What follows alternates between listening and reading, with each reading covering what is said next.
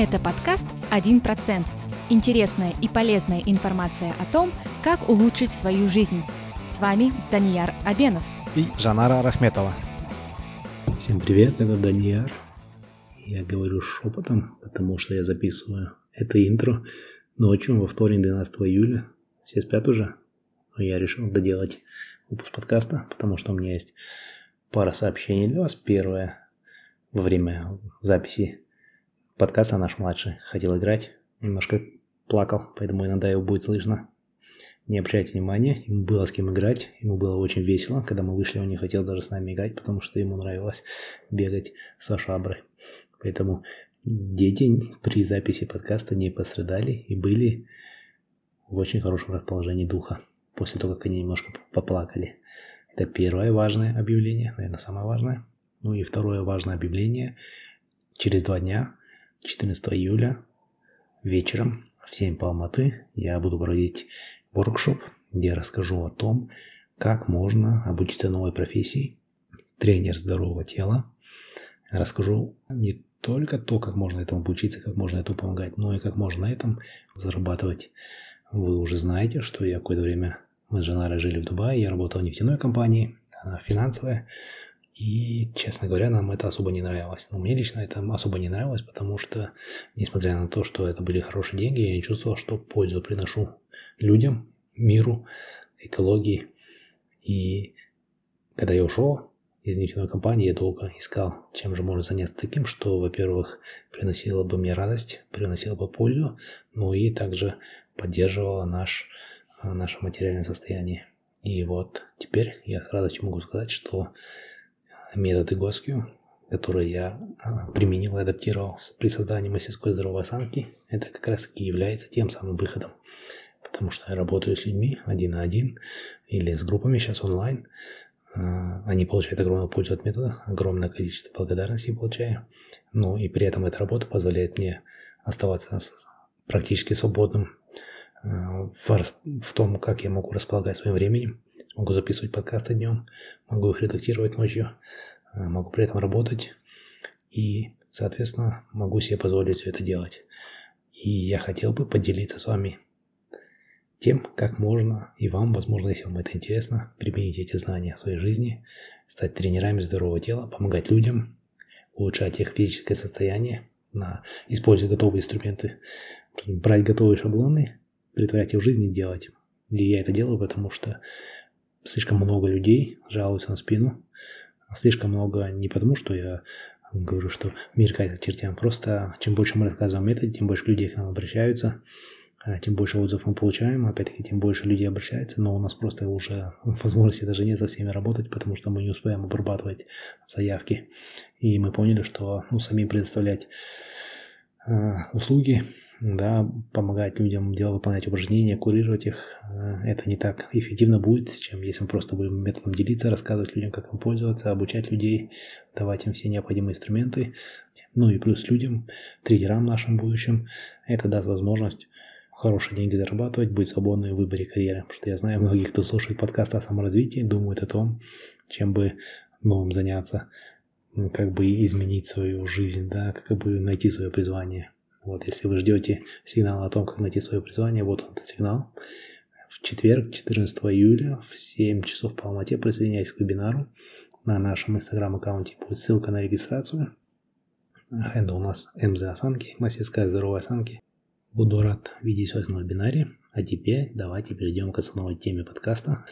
Этот подкаст, этот выпуск изменил мое представление о очень-очень многих вещах. Поэтому слушайте и улучшайте свою жизнь постепенно по одному проценту. Итак, начнем. Всем привет, дорогие друзья. Привет. В этом выпуске я и Жанара поговорим об очень интересной теме. Скажи, пожалуйста, что это за тема? В этом выпуске мы поговорим об интуиции. Это не то, что, возможно, кто-то из слушателей подумал, у меня не открылся третий глаз. А мы поговорим об интуиции как о реальной способности человека и попытаемся, как бы странно это ни звучало, возможно, рационально объяснить, как работает интуиция с точки зрения эволюции, психологии и нейробиологии. Мы также поговорим о том, в каких ситуациях стоит положиться на интуицию, у кого лучше развита интуиция, у мужчин или у женщин, и, конечно же, о многом другом.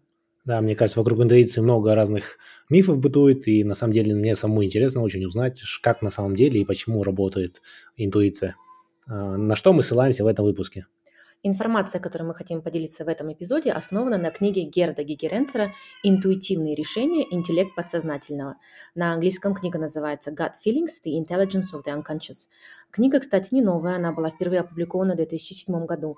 Хотела тут же э, сказать, что в интернете разные переводы названия книги на русский, так что, пожалуйста, не удивляйтесь, если найдете другое название книги на русском языке. Возможно, э, некоторым из наших слушателей уже знакомо имя Герда Гигеренцера из знаменитой книги журналиста Малькольма Голедвелла под названием «Озарение. Сила мгновенных решений». На английском книга называется «Blink. The Power of Thinking Without Thinking». Исследования Герда Гигеренцера вошли в основу книги Гледвелла. А, книгу Гигеренцера можно назвать первоисточником в теме исследований интуиции. Меня книга Гигеренцера очень впечатлила. До сих пор я нет-нет мысленно прокручиваю в голове предложенные объяснения автора и также стараюсь использовать на практике его рекомендации. Я думаю, наконец я нашла книгу, где интуиция рассматривается не как нечто из разряда телепатии или магии или еще чего-то сверхъестественного, а как хоть и не полностью, но объяснимый процесс с реальными возможностями применения на практике в определенных ситуациях, о которых мы поговорим совсем скоро. Книга Герда Гегеренцера основана на результатах исследований, проведенных им самим и его коллегами в Институте развития человека имени Макса Планка и множество других исследований по всему миру. Давай также вкратце поговорим об авторе. Конечно, Герд Гегеренцер– это не просто автор книг популярной психологии. Гегеренцер – немецкий психолог со степенью доктора наук. Он специализируется в психологии принятия решений, что и привело его к изучению интуиции и написанию книги, о которой мы говорим в этом эпизоде. Гегеренцер – член Леопольдины, это так ласково называют Национальную академию наук Германии в честь императора Леопольда I. А, кроме того, Гегеренцер – директор отдела «Адаптивное поведение и познание» в Институте развития человека имени Макса Планка и директор Хардинг-центра по оценке рисков в Берлине. Итак, давай начнем с того, что же на самом деле такое интуиция. Прочитав книгу Гигеренцера, можно коротко описать интуицию как подсознательный интеллект. А если более подробно, то Гегеренцер описывает интуицию следующим образом. Интуиция или чутье – это решение, которое возникает в нашем сознании быстро. Мы пока не можем полностью объяснить причины, за которыми кроется интуиция. Интуиция достаточно сильна, чтобы мы действовали согласно ей. И, как я уже сказала, действовали быстро. Интуиция, продолжает Гегеренцер, это не каприза, не шестое чувство и не ясновидение или голос Всевышнего, а способность человеческого мозга. Но при этом почему-то люди чаще всего ценят больше логику, а интуиция мало обсуждается. Или обсуждается то, как правило, что-то такое из ряда ясновидения. У меня у самого такое предубеждение, что если логически невозможно объяснить, то, наверное, это неправда. Но, возможно, я не прав в этом. Да, так оно и есть. А, это предубеждение довольно а, широко распространено. А, думаю, мы все привыкли думать, что интеллект– это то, что мы можем осознанно продемонстрировать, целенаправленно использовать на практике, протестировать с помощью определенных интеллектуальных тестов. Иными словами, интеллект приравнивается к намеренному, осознанному действию. И поэтому, как правило, в обществе ценится аналитическое, рациональное или логическое мышление. Ни в школе, ни в университете, по крайней мере, на моей практике, никто не говорит про интуитивный интеллект. Тем не менее, как говорит Гегеренцер, было бы ошибкой предполагать, что интеллект должен обязательно быть осознанным и намеренным. Чтобы продемонстрировать это, Гегеренцер приводит такой пример.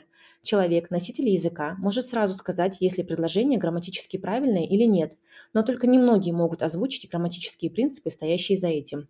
Иными словами, мы знаем больше, чем мы можем объяснить словами. Кроме того, в обычной жизни люди часто полагаются на интуицию, хотя не могут ее объяснить. Мы часто, к примеру, говорим, что с нами говорил внутренний голос и что нам подсказало сердце действовать определенным образом. Зачастую люди скрывают, что используют интуицию своей профессии, отмечает Гигеренцер, потому что боятся, что их не примут всерьез или потому что они вынуждены объяснять причины, почему они поступили так, а не иначе.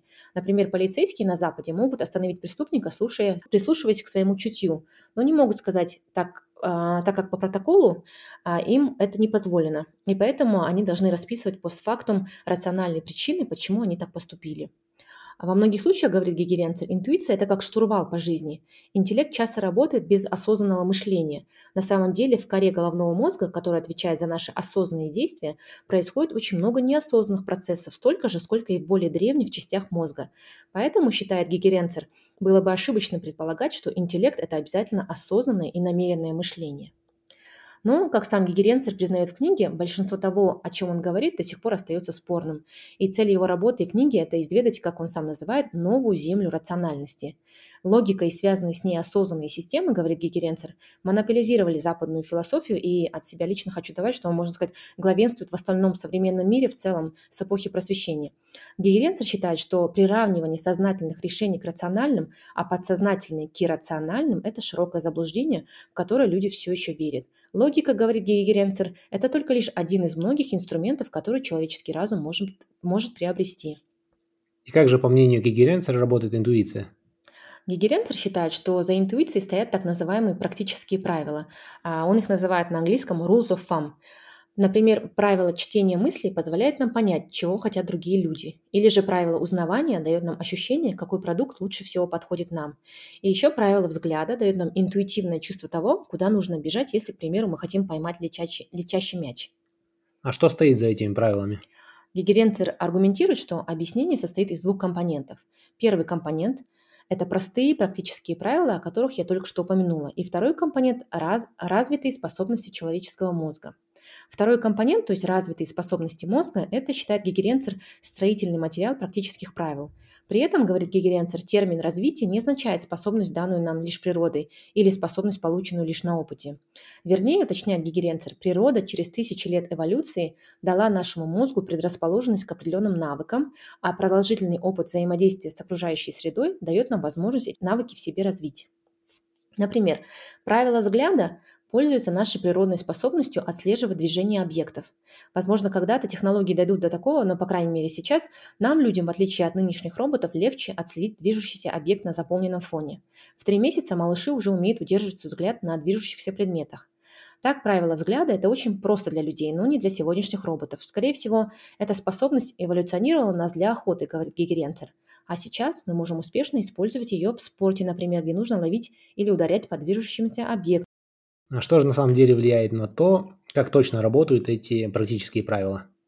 Ключевым элементом в том, чтобы правило сработало или наоборот провалилось, служит сопутствующий контекст или среда.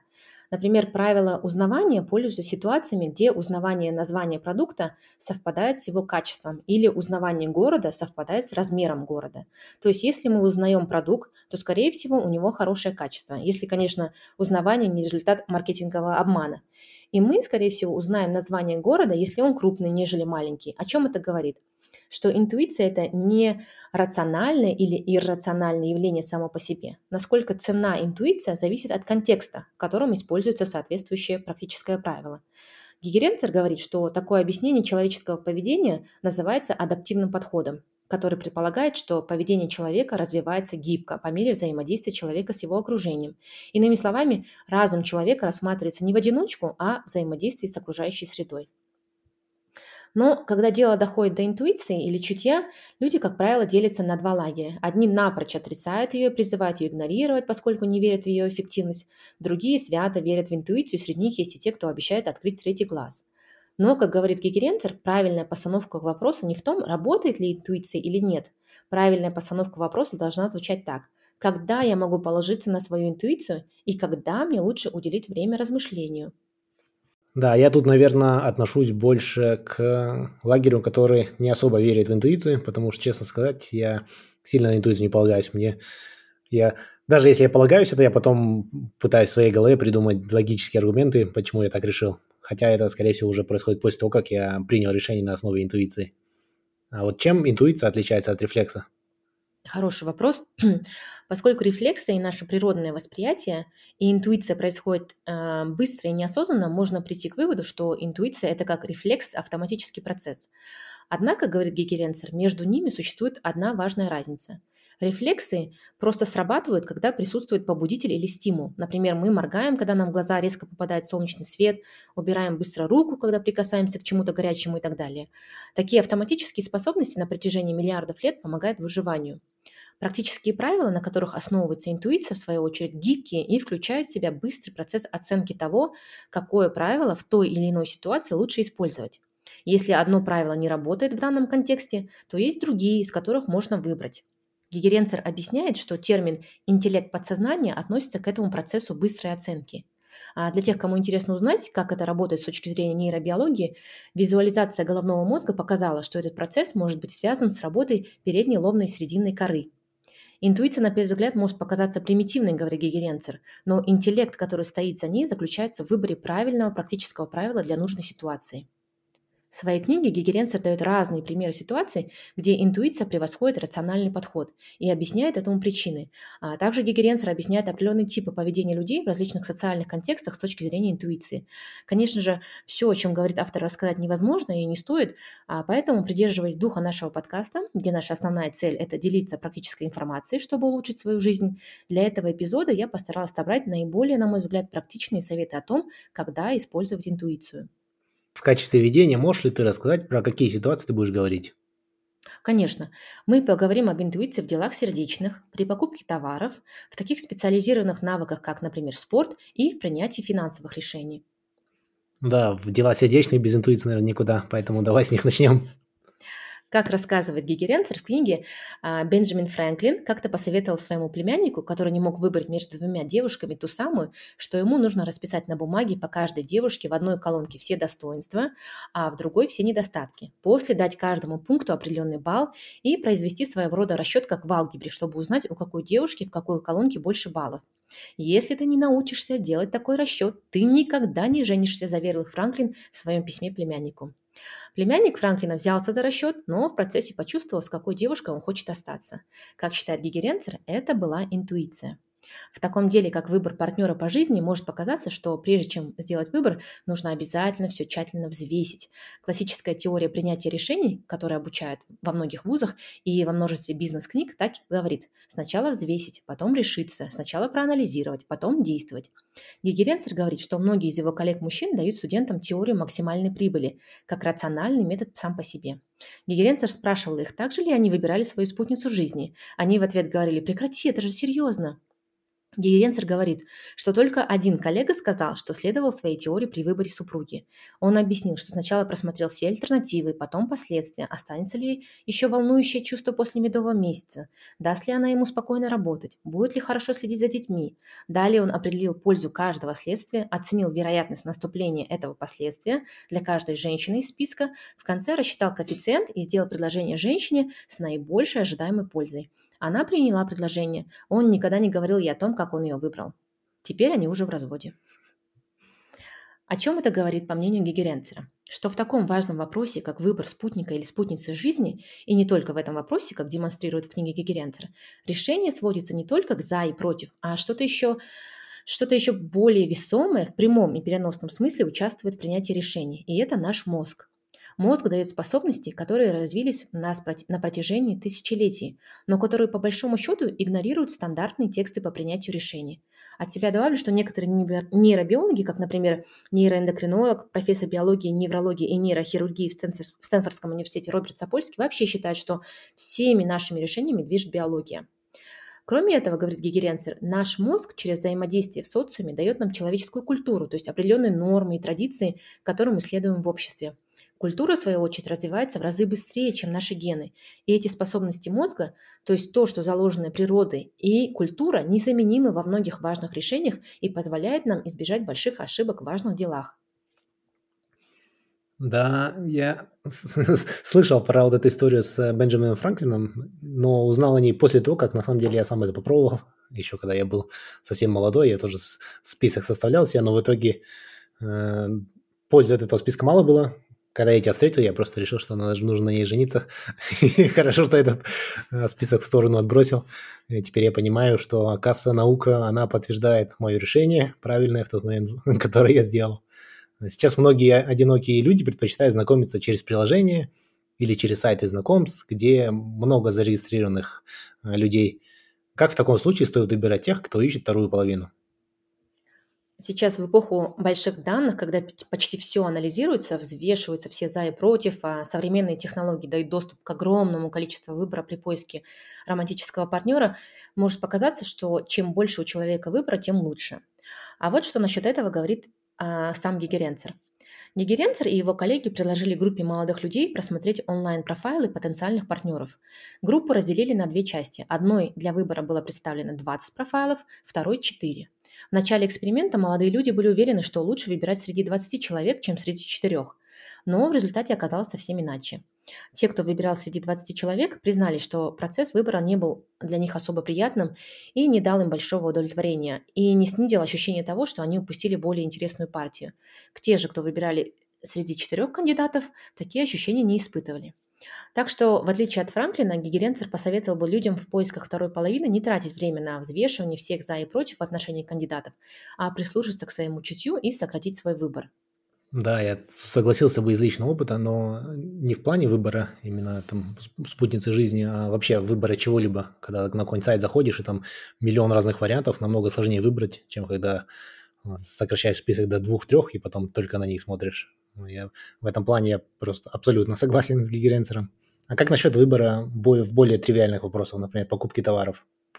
В книге Гигеренцер рассказывает про эксперимент, в котором социальный психолог Тимоти Уилсон и его коллеги предложили постеры на стену двум группам женщин в качестве благодарности за участие в эксперименте. В одной группе каждая женщина просто выбрала понравившийся ей постер среди предложенных пяти. Во второй группе каждую женщину попросили объяснить, почему ей нравится или не нравится каждый постер, прежде чем выбрать один. А те, кто дал свои объяснения, были менее рады своему выбору и сожалели о своем выборе позже, чем те, кто быстро а, выбрал без объяснений. В других исследованиях было выявлено, что люди, которые долго выбирают среди множества вариантов, стараясь найти наилучший вариант, например, совершая покупки или во время досуга, склонны к неудовлетворенности своими решениями, а, депрессиям, к перфекционизму и самобичеванию. А, исследователи назвали на английском языке таких людей maximizers, то есть те, которые хотят а, выбрать среди наибольших вариантов. Тогда как люди, которые не рассматривают много вариантов, долго не выбирают и останавливаются быстро на одном варианте, который достаточно хорош для них, более оптимистичны, обладают большим чувством собственного достоинства и больше удовлетворены своей жизнью, говорят исследователи. Таких людей они назвали satisficers на английском языке, то есть те, которые удовлетворяются а, меньшим выбором. Правило «меньше лучше, чем больше» также подтверждается и в торговле. Согласно теории рационального выбора, люди взвешивают все выгоды и издержки каждого варианта и выбирают вариант с наибольшей выгодой. Кстати, а, именно такой теории меня обучали в университете. А таким образом, согласно этой теории, чем больше у людей альтернатив, тем больше шансов, что среди них будет наилучший вариант и покупатель будет более доволен. И, соответственно, продаж будет больше. Но, говорит Гегеренцин, Гегеренцер, а в реальности человеческий разум так не работает. Существует предел тому, сколько информации может обработать человеческий разум, и этот предел зачастую равен магической цифре 7, 7 плюс-минус 2. Это вместимость нашей краткосрочной памяти. Конечно, способность запомнить больше информации можно развить а, путем специальных техник. Также есть люди с врожденной феноменальной памятью, которые могут запоминать большое количество информации. Но у большинства людей, включая тебя и меня, Даниэр, наша краткосрочная память такого размера – Поэтому, говорит Гегеренцер, людям сложно выбирать среди большого количества вариантов. От себя могу сказать, что я теряюсь при слишком большом выборе. Например, когда в ресторане меню, в котором, кажется, собраны все блюда мира. И как бы ни говорила теория рационального выбора, люди покупают больше, когда им представлено меньше выбора. Например, как говорит в книге Гигеренцер, когда компания Procter Gamble уменьшила количество видов шампуня Head Shoulders от 26 до 15, продажи шампуня выросли на 10%. А возможно, не зря некоторые люди в советской эпохе говорят, что в то время жить было проще и радостнее, когда, грубо говоря, была только одна марка холодильника ЗИЛ и одна марка телевизора Рубин. Да, из этих двух категорий людей, наверное, максимайзеры и сатисфайзеры. А я, наверное, все-таки максимайзер. Мне вот я копаться буду сутками, пока не найду там самую лучшую зарядку для телефона, которая всем моим требованиям удовлетворяет. Потом я буду искать, где ее купить подешевле, еще сутками буду торчать, чтобы сэкономить 100 тенге на ней. И в итоге я останусь недоволен, что я столько времени потратил, и что-то мне в ней все равно не, не понравится. А, поэтому хорошо, наверное, знать, что это не самая лучшая тактика, несмотря на то, что это то, к чему я стремлюсь обычно. И теперь я начинаю понимать, что, в принципе, иногда можно просто зайти, посмотреть и выбрать то, на что глаз упал в самую первую очередь. И все-таки это большему счастью приводит, чем вот так вот долго копаться. А, вообще мы живем в мире, где зачастую невозможно избежать большого количества выбора. Стоит а, только начать поиски чего-нибудь, какой-нибудь техники или гаджета в интернете, и можно часами выбирать, как я обычно делаю. Как в таких случаях в выборе может помочь интуиция? А, В самом начале эпизода я уже упоминала, что правило узнавания дает нам ощущение, какой продукт лучше всего подходит нам. На примере того, как один его знакомый профессор по бизнесу выбирает стереосистему, Гигеренцер говорит, что можно использовать следующее правило. Вместо того, чтобы, как ты уже упоминал, просматривать десятки вариантов, лучше стоит выбрать один бренд, который тебе знаком, а в данном примере Sony, и вторую наименее дорогую модель. Так, узнавание бренда сокращает количество вариантов, а мы уже знаем, что меньше вариантов лучше, чем больше, а принцип второй наименьшей стоимости позволяет сделать окончательный выбор. Объяснение заключается в том, что если ты узнаешь компанию-производителя, то продукт, скорее всего, хорошего качества. Что касается дополнительного принципа по стоимости, то это объясняется тем, что качество стереотехнологии достигло такого уровня, что сложно почувствовать разницу между разными моделями. Почему вторая наименьшая цена, а не самая низкая? Это чтобы избежать покупку менее надежной модели, ориентированной на низкоценовой сегмент рынка. Такое правило, мне кажется, можно использовать при выборе многих видов бытовой техники и гаджетов сейчас. все примерно одинакового качества, все, к сожалению, из-за того, что сейчас производители хотят, чтобы их товары все время покупали, через год-два, если не сломается полностью, то уже начнет барахлить. Кстати, да, очень классный совет. Я думаю, начну его применять. Хотя не уверен, что сработает сразу. Все-таки у меня глубоко засели мои, мои навыки и желание все проанализировать, все отзывы почитать. Но посмотрим. Надеюсь, все-таки я смогу это применить, и это поможет мне. А, Давайте теперь перейдем к тому, как интуиция работает в спорте и в других сферах, где требуются специальные навыки. Здесь ответ на вопрос, стоит ли полагаться на свою интуицию, зависит от уровня экспертности.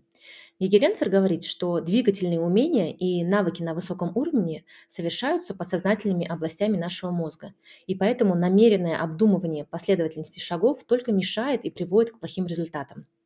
Способность генерировать лучшие решения первыми или автоматически, продолжает Гигеренцер, характерна опытным игрокам, тогда как, тогда как менее опытные игроки не обладают такой способностью, и таким игрокам лучше использовать время и сначала обдумать свои шаги. То, что наилучшее решение появляется в голове первым, было выявлено среди многих экспертов в различных сферах, как, например, среди пожарных и пилотов. Поэтому мы, наверное, знаем, что часто, когда спрашивают какого-то опытного очень в своей сфере игрока, например, в спорте, да, как он сделал то или другое, или попро- пробует, а, или просит его научить чему-либо, он часто не может сказать, да, потому что настолько в нем эти навыки развиты, что они у него происходят автоматически на интуитивном уровне. Поэтому не всегда а, профессиональные спортсмены хорошие тренера.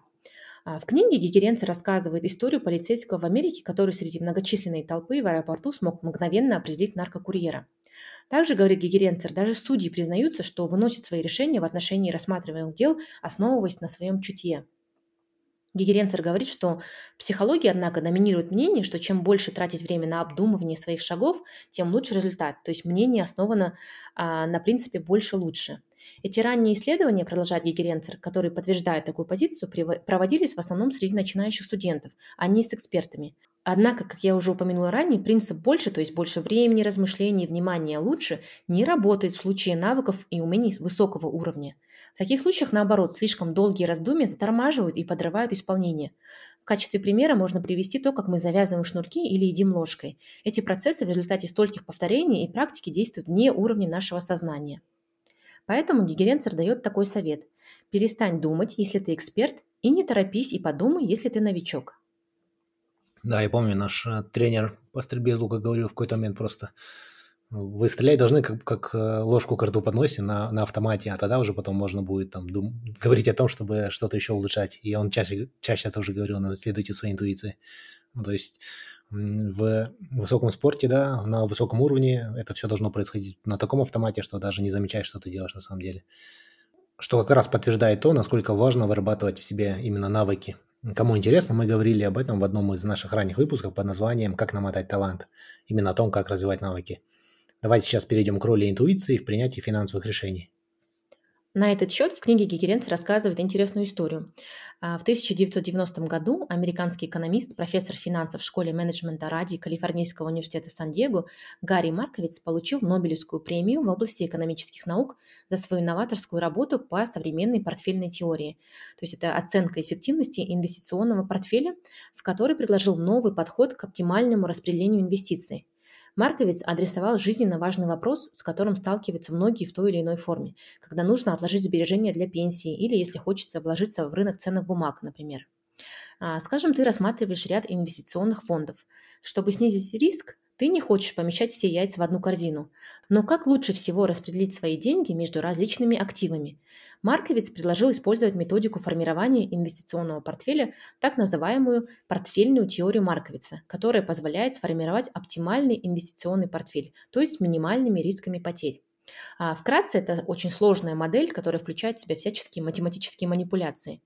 Можно прийти к выводу, что, конечно, свои собственные пенсионные сбережения Марковиц инвестировал согласно своей методике, которая принесла ему Нобелевскую премию. А нет, он этого не сделал. Марковиц использовал простое практическое правило 1 к n которое означает распределяй свои деньги поровну между каждым n фондом.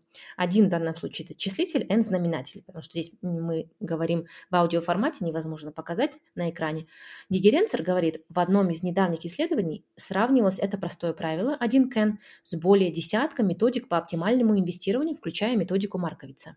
Для исследования в большинстве случаев рассматривались вложения в американские ценные бумаги, как вложения в S&P 500. А ни одна из методик не смогла превзойти просто простое правило N 1 к N. Иными словами, простое правило 1 к N принесло больше прибыли, чем сложные инвестиционные модели.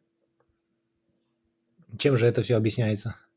В случае правила 1 к n, так же как и в предыдущих ситуациях, о которых мы ранее говорили, работает принцип меньше-больше или меньше-лучше – Гигеренцер говорит, что для того, чтобы понять, почему простое правило, которое не требует больше информации и вычислений, более эффективно, важно знать, что сложные инвестиционные модели основывают свои расчеты на существующих данных, таких как состояние рынка в прошлом.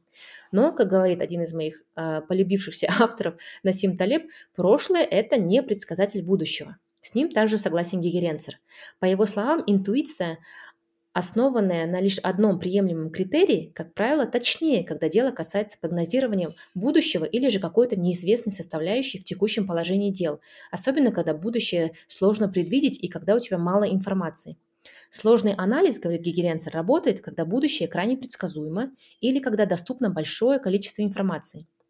Законы реального мира непонятным образом отличаются от логического, идеализированного мира – больше информации, даже больше обдумывания не всегда лучше, и меньше может быть лучше. Гейренца приходит к такому выводу, что нужно доверять своей интуиции, когда сталкиваешься со сложными вещами и когда мало информации.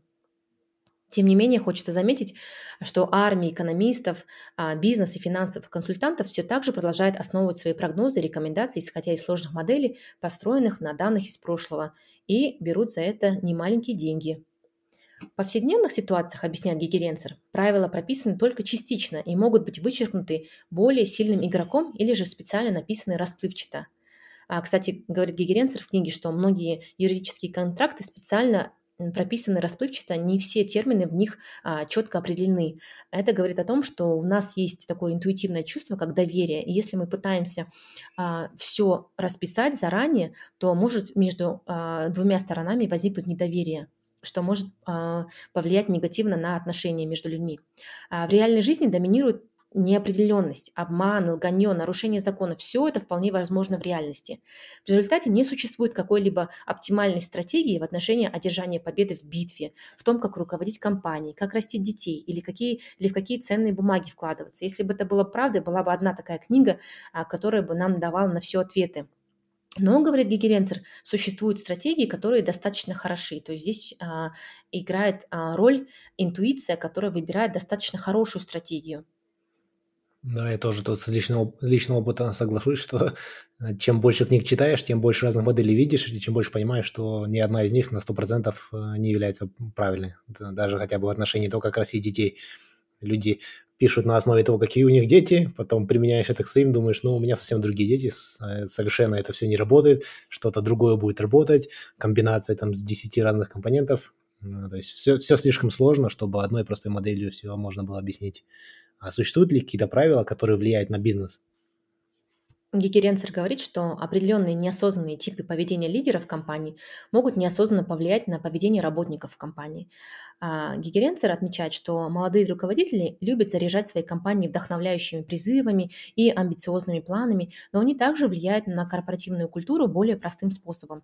Каждый человек, говорит Гигеренцер, имеет свои личные правила, которые он или она обычно неосознанно развивает, чтобы принимать быстрые решения. Даже если руководители осознанно не устанавливают свои правила на работе, работники косвенно их перенимают. В итоге эти правила проникают, так скажем, в организационный кровоток и продолжают жить даже после того, как руководитель уже давно ушел из компании. Например, руководитель, который с подозрением относится к отсутствию сотрудников на работе, отбивает у работников охоту принимать участие в конференциях или рассматривать возможности обучения вне компании. Поэтому, говорит Гигеренцер, важно осознанно подходить к политике на рабочих местах. Да, мы даже сами того не понимаем, влияем на все, что вокруг нас происходит, да? А есть ли отличия между мужской и женской интуицией? Давай сначала я спрошу тебя, как ты думаешь? Я думаю, у женщины интуиция намного более развита. Ну, это может быть э, такое как бы, тривиальное замечание, да, шаблон, но вот даже просто сравнивая меня и тебя, ты намного, мне кажется, быстрее решения какие-то принимаешь, и, а мне вот нужно сидеть, копаться, думать, и в итоге я окольными путями все к тому же в итоге результату и прихожу. Да, кстати, это мнение большинство людей, я думаю, разделяют в нашем обществе, что женская интуиция каким-то образом более развита, чем у мужчин, что у женщин в голове открыт какой-то телепатический канал, которого нет у мужчин. И многие женщины сами в это верят. А, конечно, возможно, испытывать такое преимущество и хорошо, особенно теперь, когда благодаря Гегеренцеру мы знаем, что интуиция может служить очень полезным инструментом в принятии решений. Однако, к сожалению, корни этого мнения далеко не очень благородные. Этот стереотип начали распространять еще в Древней Греции, потому что считалось, что женщины не способны, как мужчины, мыслить трезво и рационально, а движимы лишь эмоциями. А далее это мнение еще более закрепилось в эпоху просветления, когда во главу угла ставилась логика, умение мыслить рационально.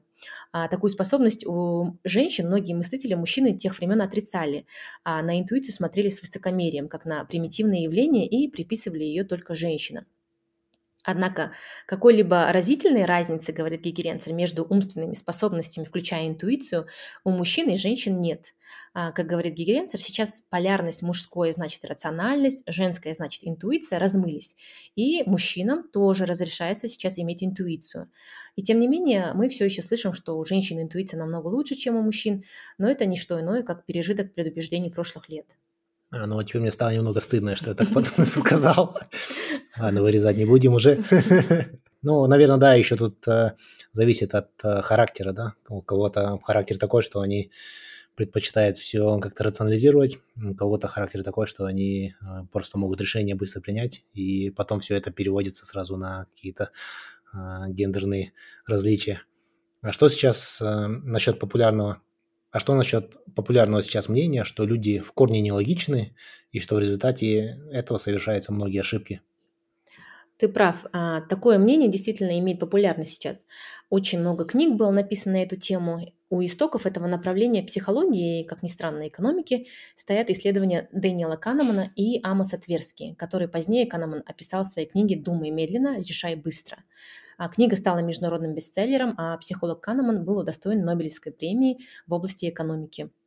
Чтобы не вдаваться в лишние детали, суть результатов работ Канемана и Тверски такова.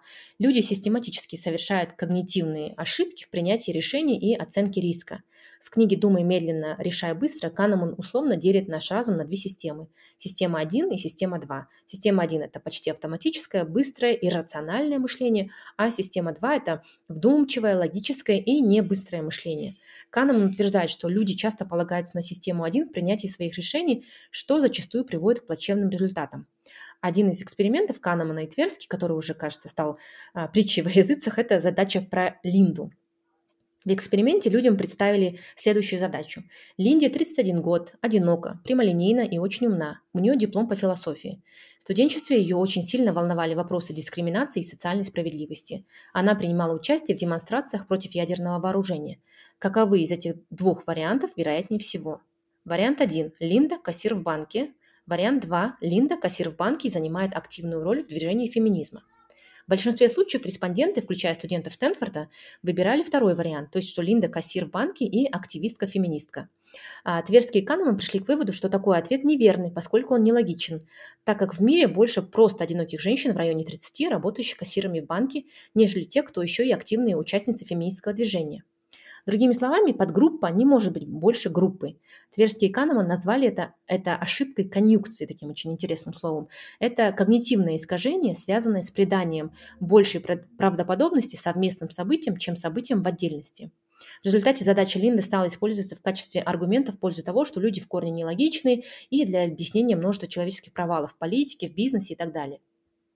Однако в книге Гегеренцер говорит, что в данном эксперименте люди в большинстве случаев выбирали второй вариант не потому, что они не умеют мыслить логично, а потому что слово, использованное в эксперименте, то есть слово «вероятность», вызывало у респондентов, как говорит Гегеренцер, разговорную интуицию. То есть под словом «вероятность» люди думали, что имеется в виду не математический термин, а разговорный термин вроде «возможно ли» или «можно ли предположить» или «существует ли такой шанс». Гегеренцер и его коллеги провели свой эксперимент, заменив расплывчатое слово «вероятность» на конкретный вопрос. Сколько? Сколько из них просто кассиры в банке и сколько кассиры и активные участницы феминистского движения? Подавляющее большинство людей ответили, что просто кассиров в банке больше. Я, кстати, прочитала книгу Канемана года три назад, и она меня очень поразила. Было удивительно узнать, насколько наш мозг может искажать реальность. Но это было до того, как я узнала о работе Гигеренцера и прочитала книгу, о которой мы сейчас говорим. И, как оказалось, не все так просто. А при этом, конечно, хочу сказать, что это не значит, что работы Каннемана и Тверски нужно в свете новых данных считать совсем недействительными. Просто нужно понимать, как говорит сам Гигеренцер, что зацикленность на логике может помешать нам увидеть что-то более важное, что не стоит рубить с плеча и недооценивать свой мозг. Не зря же мы, как вид, смогли выжить до этого времени, да? А, что интересно, я решила наконец прочитать книгу Гигеренцера, которая у меня пылилась на полке электронной читалки, а, после того, как я начала читать и пока еще не дочитала книгу «Супермышление. Большая книга ментальных моделей» от Гэбриэл Вайнберг и Лорен Маккен. А, в самом начале книги авторы призывают не полагаться на свою интуицию, что интуиция приводит к неверным решениям, ссылаясь как раз-таки на задачу про Линду. Читая это, я вспомнила, что у меня же есть книга про интуицию Герда Гегеренцера. Мне стало интересно узнать, что говорит Гегеренцер про интуицию, и я принялась ее читать. И вот сейчас мы здесь. Как я понимаю, с намеком на работы Канемана и Тверски Гегеренцер, говорит, что целое поколение студентов в области социальных наук слушали занимательные лекции о том, какие все остальные дурачки и как мы все время отходим от логики и теряемся в тумане интуиции. В то же время правила логики не видят контекста и культуры и игнорируют наши развитые способности и культурный контекст, говорит Гегеренцер. Да, интересно, читаешь одну книгу, видишь одну картину, читаешь другую книгу, видишь совершенно другую картину. Вот почему именно мы решили этот подкаст создать, чтобы вам разные точки зрения показать из того, что нас, по крайней мере, поразило. И я, на самом деле, много из этого уже вынес, из, этого, из этой информации. Я теперь больше буду полагаться на свою интуицию, на первое решение, которое я принимаю, потому что, как правило, она оказывается а, если знаешь в этом деле достаточно много, оно окажется самым, самым правильным, да, если ты эксперт в этом деле. А, плюс я теперь знаю, как нужно выбирать товары электронные. Нужно узнать самый, самый узнаваемый бренд и выбрать э, второй самый дешевый. И таким образом, в принципе, практически все, все, все галочки проставишь, и, скорее всего, все равно через год-два они сломаются, поэтому разницы никакой нет. А, ну, и у меня, на самом деле, меньше теперь предупреждений относительно интуиции. На самом деле, интуиция и логическое мышление, вообще работа нашего мозга, это все настолько сложное, что пытаться логически э, разобраться во всем этом или там принять решение при отсутствии стопроцентного наличия информации, это настолько бесполезно, что, в принципе, нужно на самом деле полагаться в большей мере на интуицию, чтобы к более правильным решениям приходить, потому что э, есть процессы, которые мы понимаем и которые не понимаем, и неважно на самом деле там, на 100% как они работают, для того, чтобы нам сейчас уже сегодня использовать эти а, инструменты, данные нам, в данном случае интуиция, чтобы принять более правильное решение. Я согласна с тобой, да, почему бы не использовать еще один инструмент для принятия решений, а не полагаться лишь на один. А, я думаю, возможно, для некоторых или для многих, кто послушал этот эпизод, эта информация покажется не совсем новой, так как они и так полагаются на свою интуицию. А, но, тем не менее, я надеюсь, было интересно узнать, что, согласно сегодняшним исследованиям, стоит за интуицией. А, я также надеюсь, что информация стала полезной для тех, кто в своих решениях старается, как ты, Даниэр, всегда полагаться на рациональность и порой застревает в аналитике и стопорится принятие решений. Книга Гигеренцера показывает, когда такое происходит, это не потому, что мы недостаточно логичны или с нами что-то не так, а потому что сам по себе подход в данном случае а, не работает, что, возможно, стоит принять более быстрое и интуитивное решение. Мы живем в мире, где почти во всех сферах жизни огромное количество выбора, от таких банальных, как что поесть и во что одеться, до более серьезных, как где работать и куда инвестировать сбережения. Нас окружают всевозможные эксперты, которые обещают научить нас, как делать то или иное правило. С одной стороны, это может быть и хорошо, но с другой стороны, во всей этой информации порой легко потеряться и забыть про свой внутренний голос. И мне кажется, что книга Гигеренса про интуицию помогает осознать, что интуиция – это полезный инструмент мозга и не бояться полагаться на нее в принятии сложных решений. Как бы ни было, надеюсь, этот эпизод будет в той или иной степени полезным. И всем пока. Спасибо вам за ваше внимание. А, но раз вы слушаете подкаст, я думаю, вы также знаете, что я являюсь сертифицированным специалистом по методу Егоски. И, к сожалению, в наших странах этот метод э, мало известен. Он очень результативный, он классно работает. Стольким людям я уже смог помочь, и меня на самом деле это радует. Но я понимаю, что... И тут мое логическое мышление понимает, что невозможно мне одному самому всем помочь, потому что с каждым днем все больше и больше к нам людей обращаются, и просто физически не успеваем даже обрабатывать все заявки, честно говоря. Поэтому, а, подумав хорошенько на всех логических уровнях и прислушавшись в, каком-то, в какой-то мере к своей интуиции, я решил, что самая большая, самая большая вероятность помочь как можно большему количеству людей – это научить людей основам и принципам метода ИГОСКЮ, да, через мою личную а, практику, через мой опыт. И чтобы эти люди уже могли освоить новую профессию, новые, да, тренера, помогать людям, получать это удовольствие и на самом деле вполне себе хорошо зарабатывать. Я знаю многие люди, которые слушают подкасты, они ищут чего-то нового, иногда ищут, возможно, возможность сменить карьеру, или, может быть, они связаны как-то и работают уже в сфере, которая помогает людям чувствовать себя лучше. Поэтому, если вам будет интересно, а, я приглашаю вас на вебинар, который состоится 14 июля в 7 часов времени по Алматы. После того, как 14 э, июля пройдет, такой возможность не скоро появится, поэтому не теряйте эту возможность. Если вам на самом деле интересно, вы хотите услышать, как это все происходит, почему это работает, почему это важно, и как можно, помогая людям, зарабатывать и приносить пользу в этот мир, тогда присоединяйтесь к вебинару, э, можете получить ссылку и больше информации на моем инстаграм-аккаунте МЗ Осанки. А, Все пишется слитно «Мастерская здоровой осанки» или просто в поиске наберите «Мастерская здоровой осанки» и мы появимся. Буду ждать вас на вебинаре. Спасибо за ваше внимание. Если вы хотите узнать больше об этом выпуске, то заходите на наш сайт 1%.com. Все латинскими буквами, без цифр. Если вам нравится наш подкаст, то, пожалуйста, поддержите нас. Расскажите о подкасте своим друзьям и научите их пользоваться подкастами. Поставьте нам 5 звездочек на iTunes – это поможет другим людям найти подкаст и узнать интересную информацию. Впереди у нас заготовлено еще очень и очень много интересных и полезных выпусков. Я уверен, что информация из этих выпусков поможет вам улучшить свою жизнь хотя бы на 1%. Спасибо вам за ваше внимание и за вашу поддержку. Пока!